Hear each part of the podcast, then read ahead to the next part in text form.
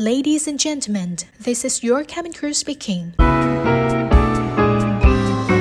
สวัสดีค่ะ และตอนนี้คุณกำลังฟัง Welcome on Board podcast ดีๆ ที่จะมาแชร์เรื่องราว ประสบการณ์ และมุมมองในการทำงานของ Air Steward หรืออาชีพที่เราเรียกกันว่า พนักงานต้อนรับบนเครื่องบิน และคุณกำลังอยู่กับฝน น้ำฝนสิริกุล ที่จะมาเป็นผู้ดูแลคุณในเที่ยวบินนี้ค่ะ สวัสดีค่ะ ยินดีต้อนรับเพื่อนๆนะคะ กลับเข้าสู่ Welcome on Board Podcast นะคะ ก็วันนี้ฝนมาในหัวข้อที่เหมือนจะง่าย แต่ก็ไม่ง่าย เอ๊ะ ยังไงกันอะหลายคนอาจจะสงสัย คืออย่างนี้ค่ะ ตอนแรกที่ฝนเริ่มเข้ามาเทรนในวงการการบินเนี่ยนะคะ ตั้งแต่สมัยที่อยู่นกแอร์เลย แล้วก็มากาตาแอร์เวย์แล้วก็ Emirates เนี่ย สิ่งหนึ่งที่ฝนได้เรียนรู้ นั่นก็คือการท่อง ABC ใหม่ ทุกคนอาจจะงงว่าอ้าวพี่ฝนคะ แล้วการท่อง ABC ในแบบวงการการบินเนี่ย มันไม่เหมือนกับการท่อง ABC ปกติยังไงคะ คือฝนจะบอกอย่างนี้ค่ะว่า ตอนแรกเลยที่เข้ามาเนี่ยเทรนเนอร์หรือว่าคุณครูทุกท่านเนี่ยเขาก็จะสอนให้เราเรียนรู้การท่อง ABC แบบวงการการบิน ก็อย่างที่บอกแหละค่ะ ว่ามันไม่ได้เหมือนกับการท่อง ABC สมัยที่เราเด็กๆเนาะไม่ใช่ A N มด B bird นก C cat แมว D dog สุนัขอะไรอย่างเงี้ยไม่ใช่เลย คือมันจะเป็นศัพท์ที่แปลกใหม่แล้วเราก็ต้องมานั่งจำกัน ต้องใช้คำว่าจำนะคะ เพราะว่าหลังจากนี้เนี่ยเราจะต้องใช้คำศัพท์ A ถึง Z เนี้ยไม่เหมือนเดิมอีกต่อไปไม่ว่าจะเป็นการไปบิน การไปบรีฟ การคุยกับเพื่อนร่วมงาน คุยกับหัวหน้า หรือว่านักบินอะไรอย่างเงี้ยค่ะ ทุกคนจะใช้การท่อง A B C แบบวงการการบินหมด วันนี้ฝนจะขอรับบทเป็นคุณครูหนึ่งวันนะคะ มาสอนนักเรียนทุกท่าน ผู้โดยสารทุกท่านนะคะ มาท่อง A B C ไปพร้อมๆกัน แต่ก่อนอื่นนะคะ ฝนจะขออนุญาต เล่าเท้าความไปนิดนึงว่าทำไมเขาถึงต้องใช้ A B C ในแบบที่แตกต่างกันออกไป คือเรื่องมันเป็นอย่างนี้ค่ะ ฝนได้ไปหาข้อมูลมานะคะ ก็ต้องขอขอบคุณทางเว็บไซต์ flyarrowguard.com นะคะ ซึ่งเขาเนี่ยได้เขียนหัวข้อขึ้นมาในหัวข้อที่ว่า important of the phonetic aviation alphabet ก็คือความสำคัญของตัวอักษรที่ใช้ในวงการการบิน เขาได้สรุปออกมาแบบนี้ค่ะว่า จริง ๆ แล้วการที่มันมีตัวอักษรในวงการการบินเกิดขึ้นมาเนี่ยนะคะ เป็นเพราะว่าเสียงที่เราใช้บางเสียงเนี่ยมันมีความคล้ายคลึงกัน อย่างเช่นตัว M ตัว N ตัว P หรือตัว V การออกเสียงเนี่ยบางทีเราบอกคนอื่นไป มันอาจจะทำให้เขาเนี่ยสับสนหรือว่าไม่เข้าใจนะคะ ซึ่งข้อมูลจากทาง Fly a r r o g a r d นะคะ ที่เขาได้ให้ข้อมูลไว้เนี่ย เขาได้สรุปมาว่าจริง ๆ แล้วการคิดค้นระบบอักษร A ถึง Z ในแบบของวงการการบินเนี่ยค่ะ มันถูกคิดค้นมาโดย ICAO เอ๊ะ หลายคนงง ICAO คือใคร คืออะไรนะคะ จริงๆ แล้ว ICAO เนี่ย มีชื่อเต็มที่เรียกว่า The International Civil Aviation Organization นะคะ หรือภาษาไทยก็คือ องค์กรการบินพลเรือนระหว่างประเทศนั่นเองค่ะ ซึ่งเขาเป็นหน่วยงานพิเศษของสหประชาชาตินะคะ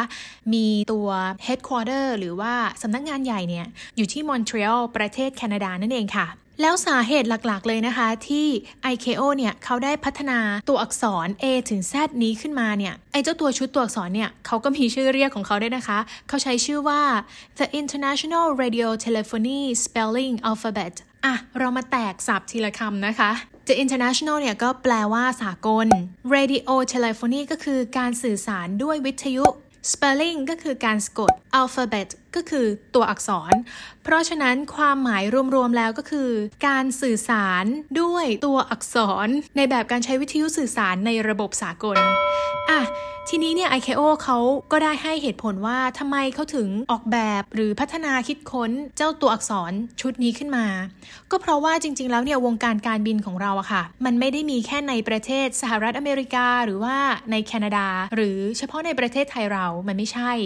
แต่ว่ามันมีไปทั่วโลกเลย แล้วทีนี้เนี่ยคนที่เขาใช้ภาษาอังกฤษก็ไม่ได้หมายความว่าทุกคนจะเข้าใจในความหมายเดียวกัน เหมือนอารมณ์แบบคำพ้องรูปคำพ้องเสียงที่ออกเสียงเหมือนกันความหมายต่างกัน ก็เป็นนั้นเข้าใจได้นะคะว่าจริง ๆ แล้วเนี่ยเขาออกแบบไอชุดตัวอักษรพวกนี้มาเนี่ยเพื่อป้องกันไม่ให้เกิดข้อผิดพลาดในการสื่อสารระหว่าง หอบังคับการบิน แล้วก็ทางคนขับเครื่องบินนั่นเองค่ะ และที่สำคัญนะคะ ICAO เขาก็บอกว่าเขาเนี่ยต้องการที่จะทำให้มันเกิดเป็น standard หรือว่ามาตรฐานเดียวกันที่เป็นสากลในการใช้คำเรียก ไม่ได้อยากให้ใช้แบบว่า a n หมดอีกต่อไปอะไรอย่างเงี้ยเพราะบางที A บางประเทศก็อาจจะไม่ได้บอกว่า a n ก็ได้ถูกไหมคะ เพราะฉะนั้นแล้วเขาก็เลยจัดทำไอ้ชุด A ถึง Z เนี้ยใหม่ขึ้นมา แล้วก็ให้เรียกไปในแนวทางเดียวกันนั่นเองค่ะ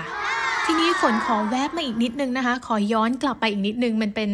ความสงสัยส่วนตัวเนาะคือฝนเนี่ยสงสัยว่าเอ๊แล้วอย่างนี้ถ้าเป็นก่อนที่ IKO เขาจะมาคิดชุดตัวอักษรพวกนี้ขึ้นมาเนี่ย มันต้องใช้เวลานานแค่ไหนกับวงการการบินของเราที่เขายังใช้ A B C D E แบบปกติ แบบที่ยังไม่ได้เป็นมาตรฐานสากล ฝนก็เลยลองไปเซิร์ชหาข้อมูลดูค่ะ เกี่ยวกับในเรื่องของเครื่องบินลำแรกของโลก อย่างที่หลาย ๆ คนอาจจะรู้กันอยู่แล้วนะคะว่า บุคคลผู้ที่พัฒนาผลิตและคิดค้น เครื่องบินลำแรกของโลกก็คือ 2 พี่น้องตระกูลไรท์นั่นเองนะคะ ซึ่งเครื่องบินลำแรกเนี่ยก็ชื่อว่า Wright Flyer นะคะ ถูกผลิตขึ้นในปี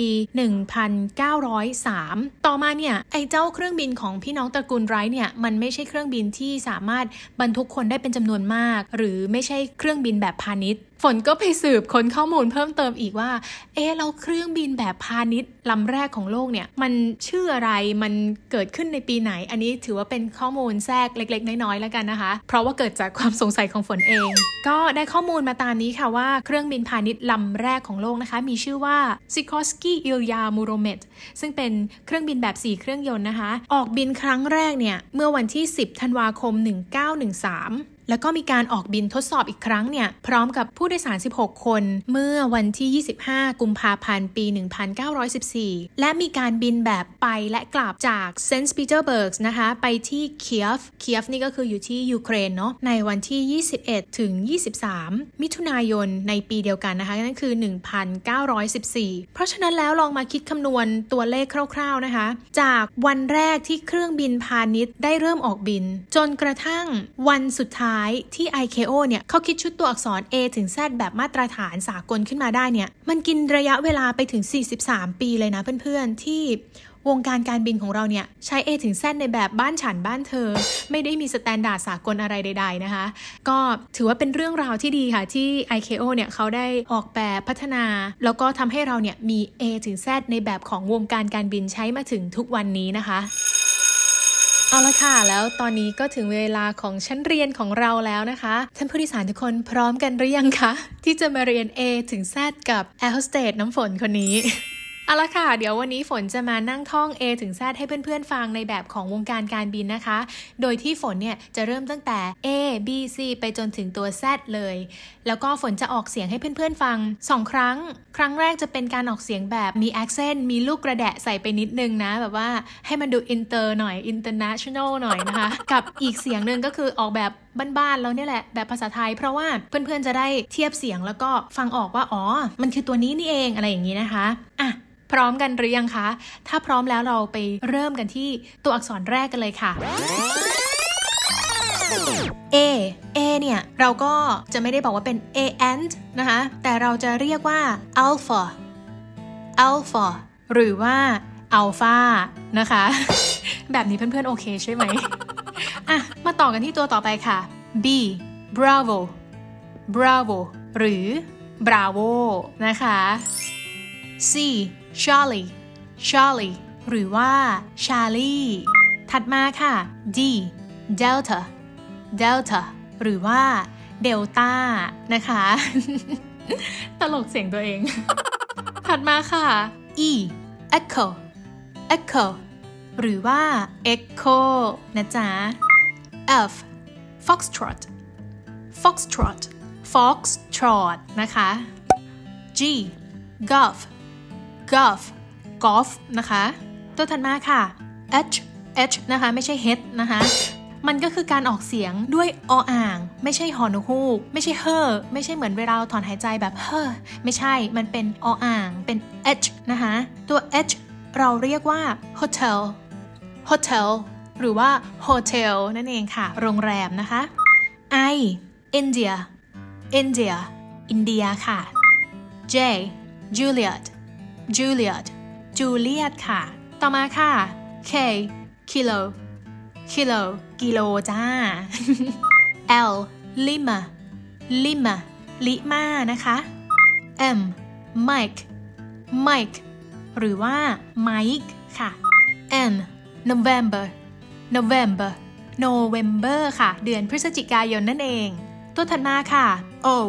Oscar Oscar หรือว่า Oscar นะคะ P Papa Papa หรือว่าป้าป้าป้าป้า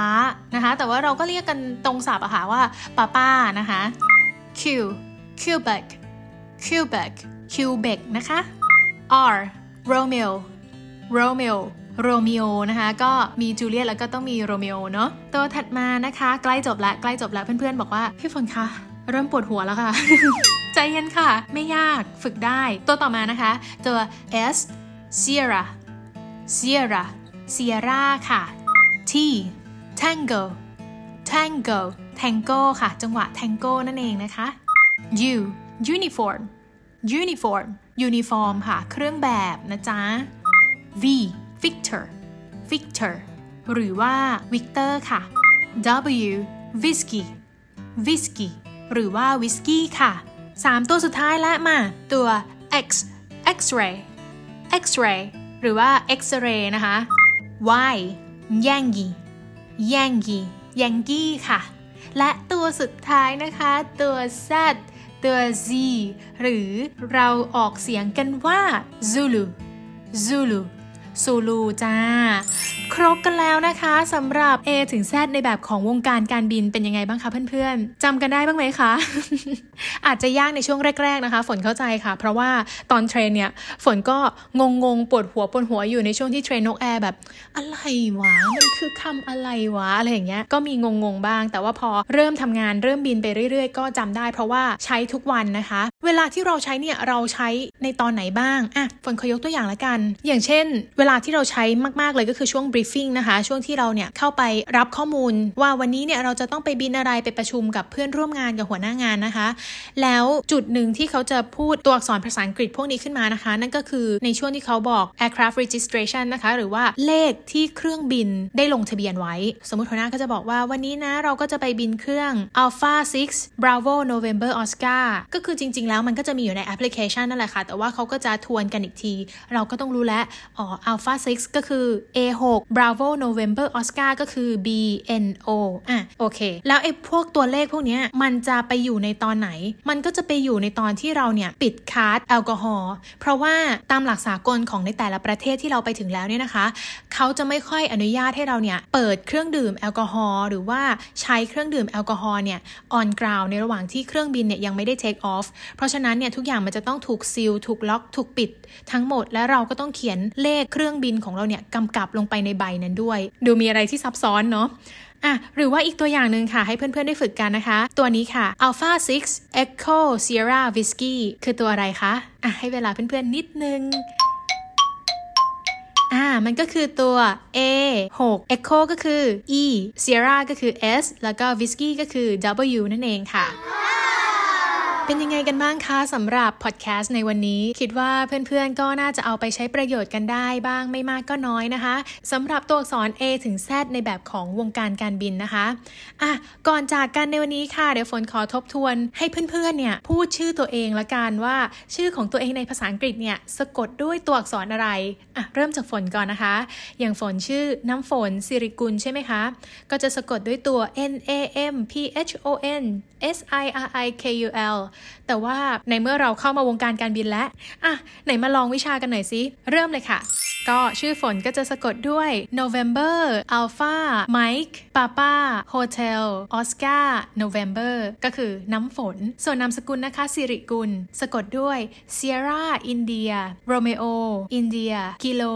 Uniform แล้วก็ Lima ค่ะ ฝนหวังว่าหลังจบคลิปนี้ไปเพื่อนๆจะสามารถสะกดชื่อนามสกุล แล้วก็ชื่อเล่นของตัวเอง เป็นในรูปแบบของ A ถึง Z แบบวงการการบินได้นะคะ และยังไงวันนี้ฝนก็ต้องขอตัวลาไปก่อนนะคะ แล้วพบกันใหม่ในครั้งหน้าค่ะ บ๊ายบาย สวัสดีค่ะ Ladies and gentlemen this is your cabin crew speaking Thank you so much for listening to Welcome on Board podcast. We hope you enjoy the flight and we look forward to seeing you again soon.